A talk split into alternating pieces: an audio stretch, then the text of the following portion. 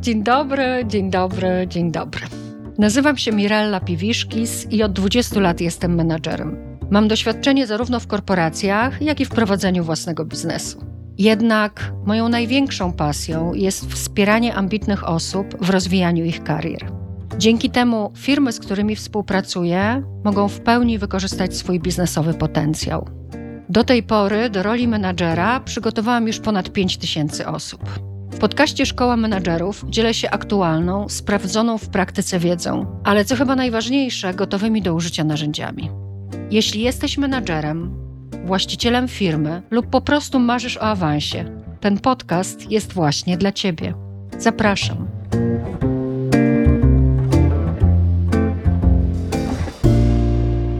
Jednym z najczęściej pojawiających się pytaniem w gronie liderskim jest e, Mirella, czy są takie osoby, których nie da się zmotywować?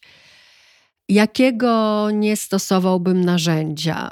Jak autentycznym i spójnym liderem bym nie był? I nawet jeśli potrzeby tego pracownika są dla mnie priorytetem, to mam takie wrażenie, że nic nie mogę z tym zrobić. Zaangażowanie jest stale małe albo przeciętne. Więc czy są takie osoby, na które Twoje sztuczki nie działają? No i dziś faktycznie postaram się wskazać pewien wymiar, który zaiste może stać za taką postawą, czyli tworzyć pracownika, na którego trudno jest wpłynąć, a przynajmniej na jego zaangażowanie. Zapraszam.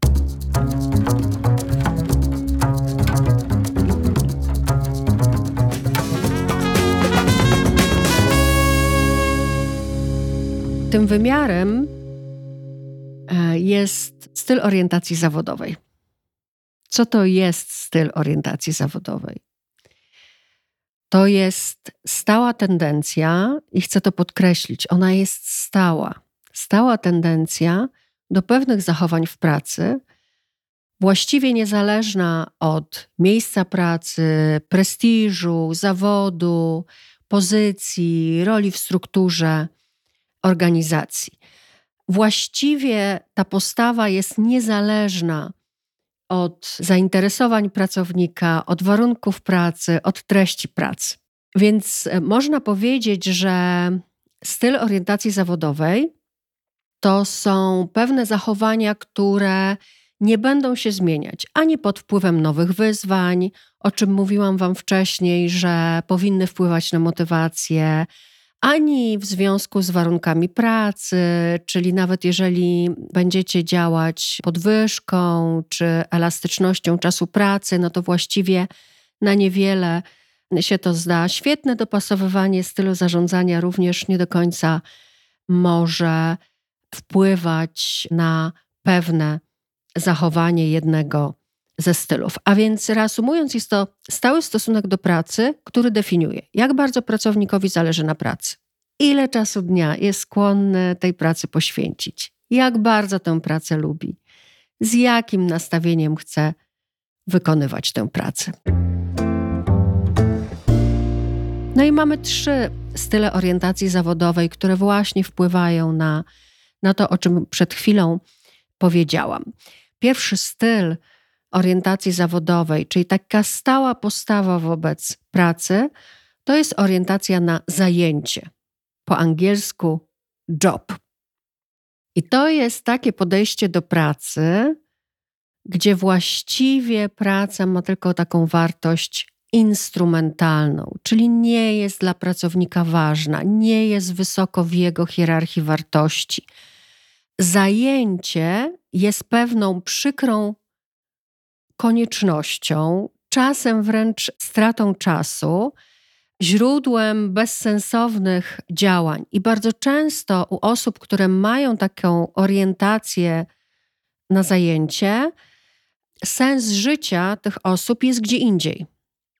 On może być na przykład w domu, czyli praca służy mi, abym mógł, mogła utrzymać rodzinę, a właściwie cel i sens mojego istnienia jest w domu, w wychowaniu dzieci, może po prostu budowaniu cudownej rodziny. To może być hobby, czyli ja właściwie pracuję po to, żeby e, za trzy miesiące móc pojechać do Peru, bo sens mojego istnienia to jest e, podróżowanie po świecie, albo żebym mógł wakacje surfować w jakimś e, niezwykłym miejscu. Więc kiedy wasz pracownik ma orientację na zajęcie, to praca jest instrumentem, żeby przeżyć, żeby realizować inne ważne cele, nie jest wartością samą w sobie. Więc można by zaryzykować stwierdzenie, że taki pracownik, gdyby nie musiał, to by nie pracował. Zresztą sama etymologia, słuchajcie, słowa job. Job pierwotnie po angielsku znaczyło przerzucanie grudek ziemi. Czyli to jest po prostu robota.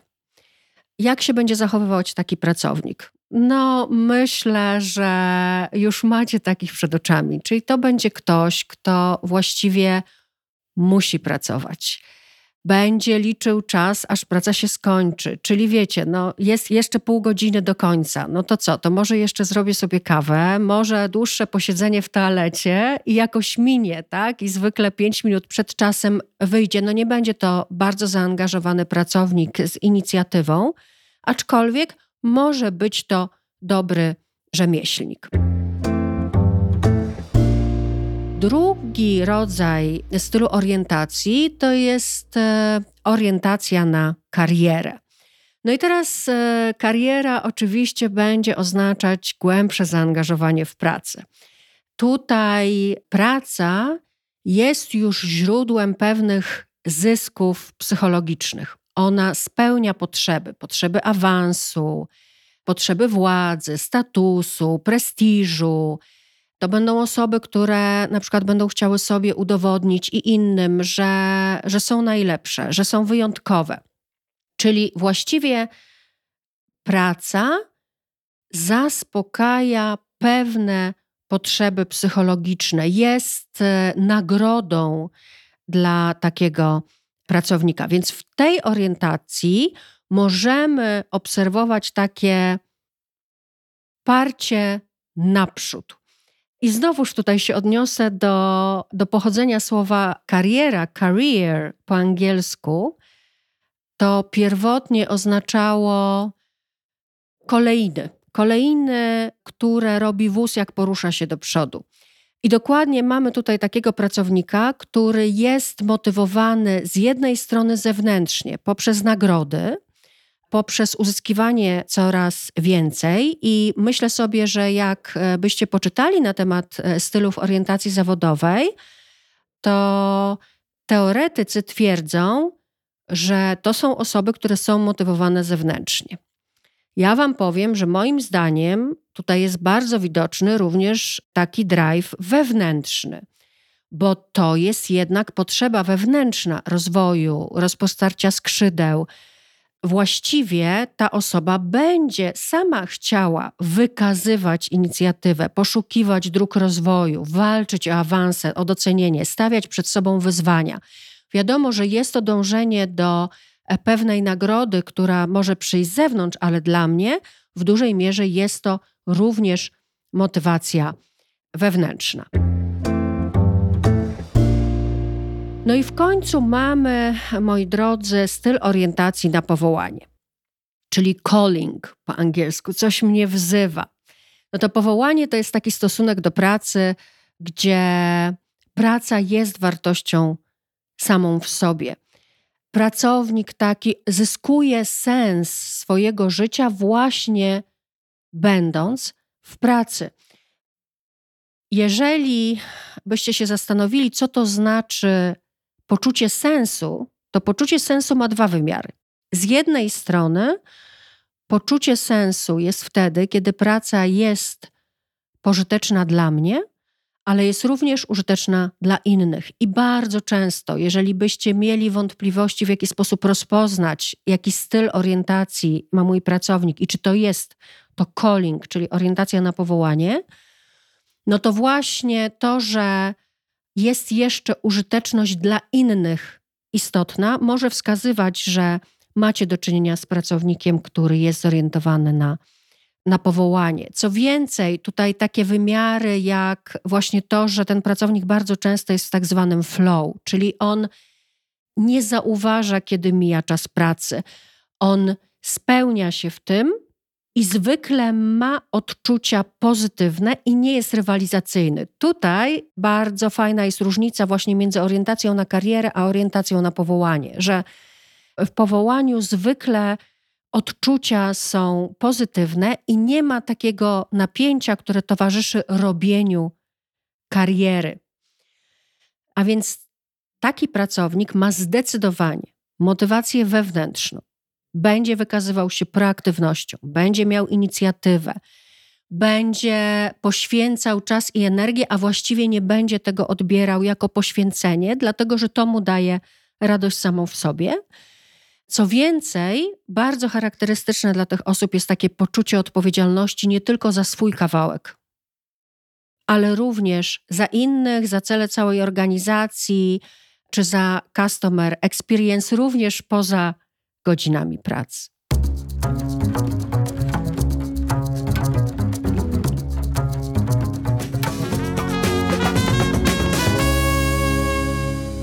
I teraz uwaga. Każda praca, każda praca może być traktowana albo jako zajęcie, albo jako kariera, albo jako powołanie. Czyli te style orientacji możecie znaleźć w każdej pracy i w każdym zawodzie, jakby niezależnie od tego, jakie kompetencje są potrzebne, czy duże, czy niskie, czy to jest praca fizyczna, czy to jest praca umysłowa, niezależnie od miejsca pracy. Czyli nie musi być pracownik nauczycielem, lekarzem czy strażakiem, żeby być zorientowanym na powołanie. Więc ja się posłużę takim przykładem nieoczywistym, czyli fryzjerstwa.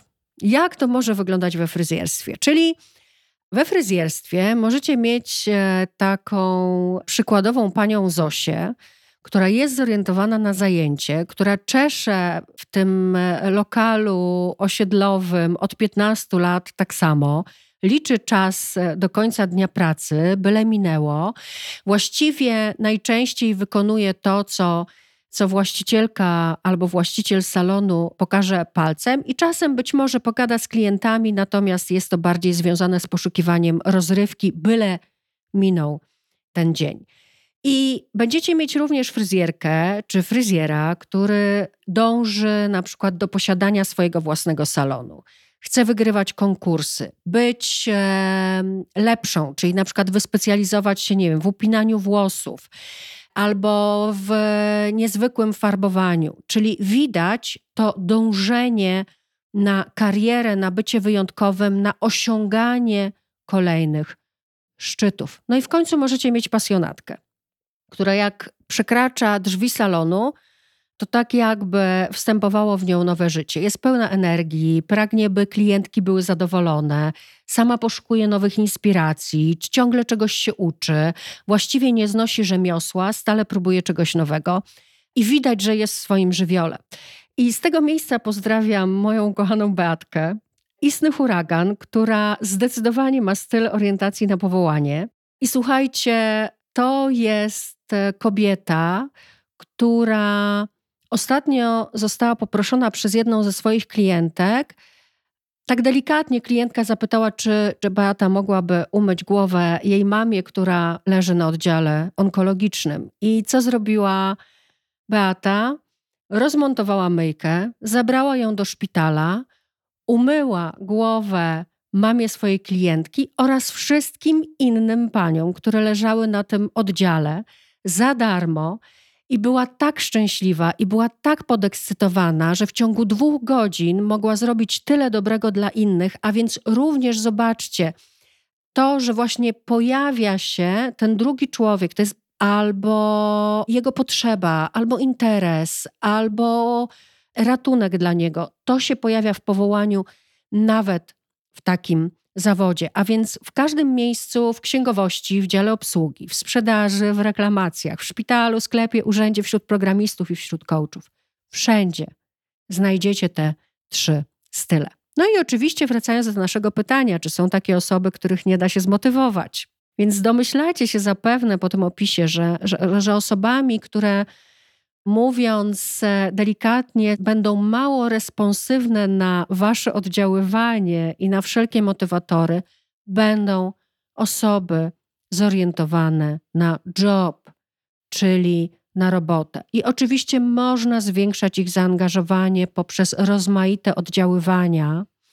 Głównie będą to pewnie feedbacki korygujące, być może jakiegoś rodzaju podwyżki czy nagrody, które spowodują, że warunki pracy będą lepsze, a właściwie ten instrument, do którego służy praca, czyli wynagrodzenie będzie większe, ale to jest trochę orka na ugorze, moi drodzy, czyli właściwie trzeba by być takim mikromenadżerem, który cały czas puszuje, który cały czas oddziałuje na te osoby i nadal muszę Wam powiedzieć, że raczej nie liczcie na na przykład branie odpowiedzialności przez tę osobę za cokolwiek więcej poza jego skopem e, w ramach jego stanowiska.